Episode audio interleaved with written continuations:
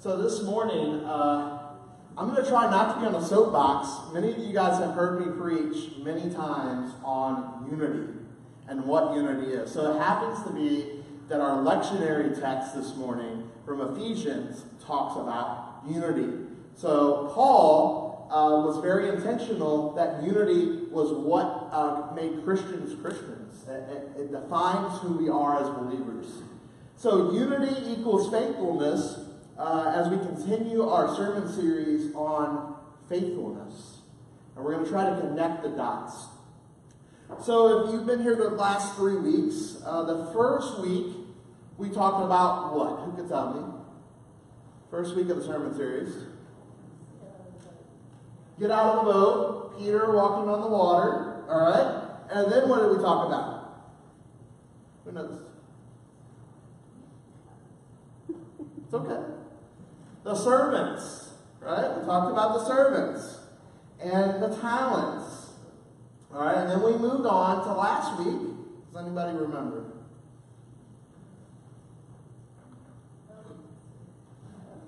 Abraham and Isaac. We talked about Abraham and Isaac. And this week, we hear from Paul and how faithfulness in Christ restores the unity of God's.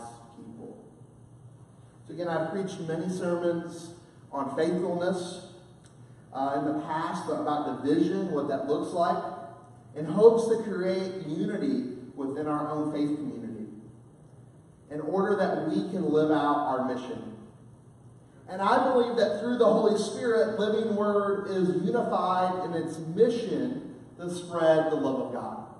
Truly believe that we are a unified front to spread the gospel of Jesus to this community. But once we are a unified body, how do we continue to show our faithfulness to God? Is kind of the question that I came up with. How do we continue to spread the message of Christ and his unity around the global church? Because at the core of Paul's message this morning to the church in Ephesus is what makes us Christian. I asked this question before. Is circumcision required to be a Christian? Is baptism required to be a Christian? Is being white, black, or brown required to be a Christian? Is being an American citizen required to be a Christian? Well, we look at all these questions and we, of course, unless we're insane, would say, no, none of those things are required to be a Christian. Baptism is a good thing. Baptism is a good thing, but it's not required. But during the times of Paul, there were folks who claimed that one must be a Jew first before becoming a Christian. Does anybody remember what that phrase is called? I'm trying here. The Judaizers. The Judaizers. So there were folks that you had to go through Jewish religion, Jewish culture, the law, in order to become a Christian. And likewise, I believe if we really think about it at the core, many of us today have an understanding of what a Christian must look and act like. What a Christian must look and act like. At least for me, brought up in the South, in the Bible Belt, there were certain ways a Christian behaved. And although if we look at the core of our theology, here at Living Word because theology matters. It truly does. So we saw him Come to the Altar this morning.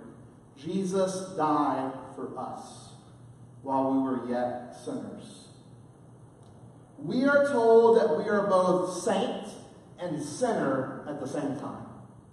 That we'll never, ever, ever be a perfect human being.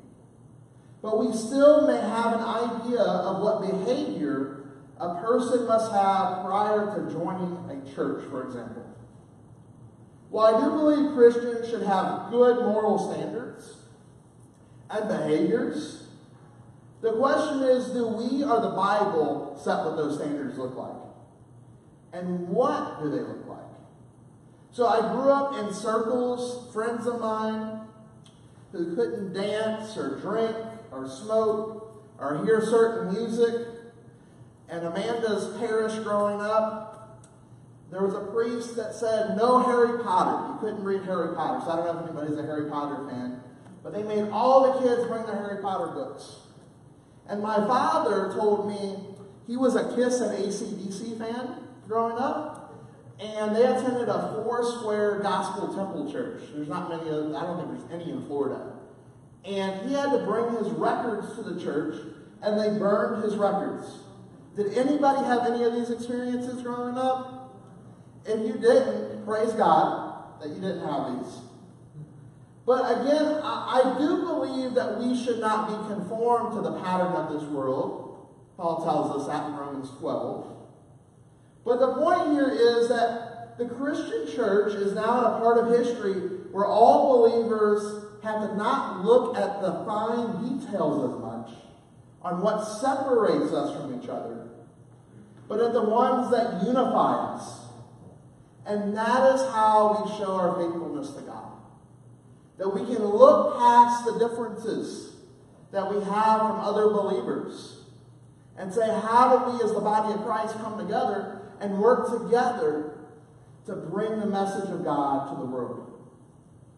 So again, I, have said this before. I've started this online community uh, with all these different millennial pastors, and we range in tradition from Greek Orthodox, Lutheran, Baptist, non-denominational, and we even have some Jewish rabbis who have become dear friends.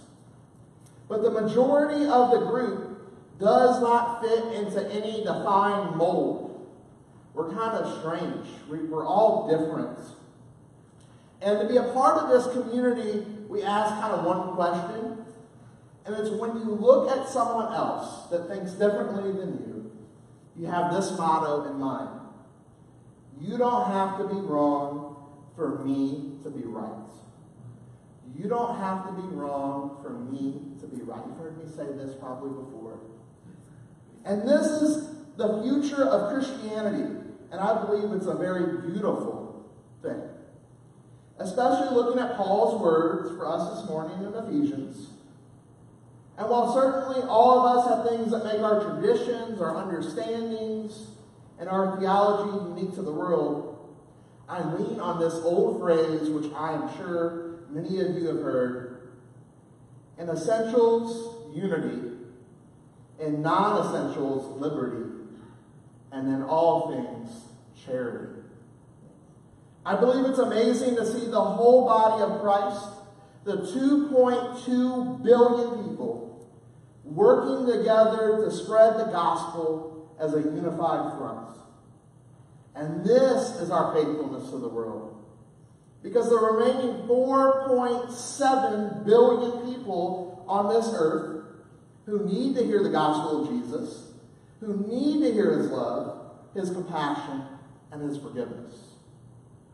And we cannot expect any non believer or member of any other religious groups to explore and question their faith for the faith of the true God if the people of God are not unified for the gospel. So Dr. Martin Luther tells us Faith is nothing else but adherence to the Word. It is the Word which breaks down the sinner, that's us in this room, by the law which raises up the believer in the gospel. So let's say this again. Faith is nothing else but adherence to the Word, the Bible. It is the Word, God's Bible, which breaks down the sinner us by the law and which raises up the believer in the gospel. And what is the gospel? The good news of Christ. Therefore, our faith in Christ should, according to Paul and Luther, it is to be shown by being a unified front of living the Word in the world. And I, I think that's our name here, living Word.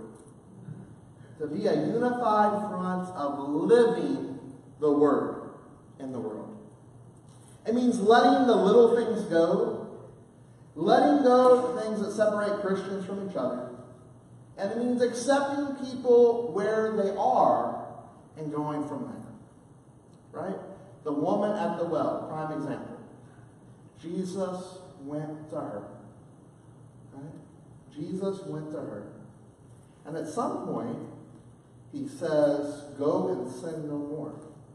He didn't start with that. He didn't start with her sin. He went to her. The most difficult piece of living in faithfulness is adhering to the entire Bible, not because it's the law. See, Paul tells us in verse 15 out of Ephesians this morning, he canceled the detailed rules of the law so that he could create one new person out of the two groups making peace. Right? But putting God's word in our hearts is what's important. Paul tells us in Romans 10 8, but what does it say? The word is near you, it is in your mouth and in your hearts. We show our faithfulness by being reconciled to all believers. But in order to do this, we have to stop making faith so complicated. We had to stop putting artificial rulers for people to follow. And we have to focus back on what's important. For us Christians, this is simple. I quoted this earlier Romans 5 8. But God showed his great love for us by sending Christ to die for us while we were still sinners.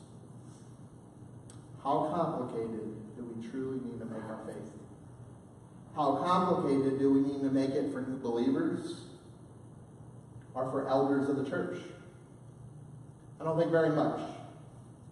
We need to show our faithfulness to the world by our unity with believers, telling others that Christ loves them, that Christ died for them, and that through Christ they are forgiven. And I believe it is in this most simple of tasks that all of us in this room this morning has the ability to change the very world that we live in.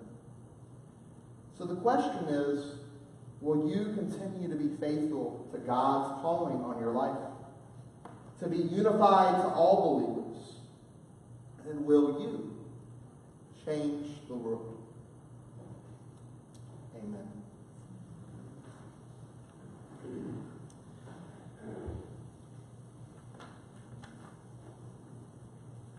Let's pray. God, we thank you that through your love, that we are able to come to you. That you forgive us, God, for our sins, that, God, we do not deserve your love. We don't deserve your forgiveness. But God, through your blood, you have said, My children, come to me. I love you. And God, we, we praise you for that love that you give us. God, enable all of us in this room to stop making faith more complicated than it is. To go out to our friends and our family members who need your love, who think church is just not for me.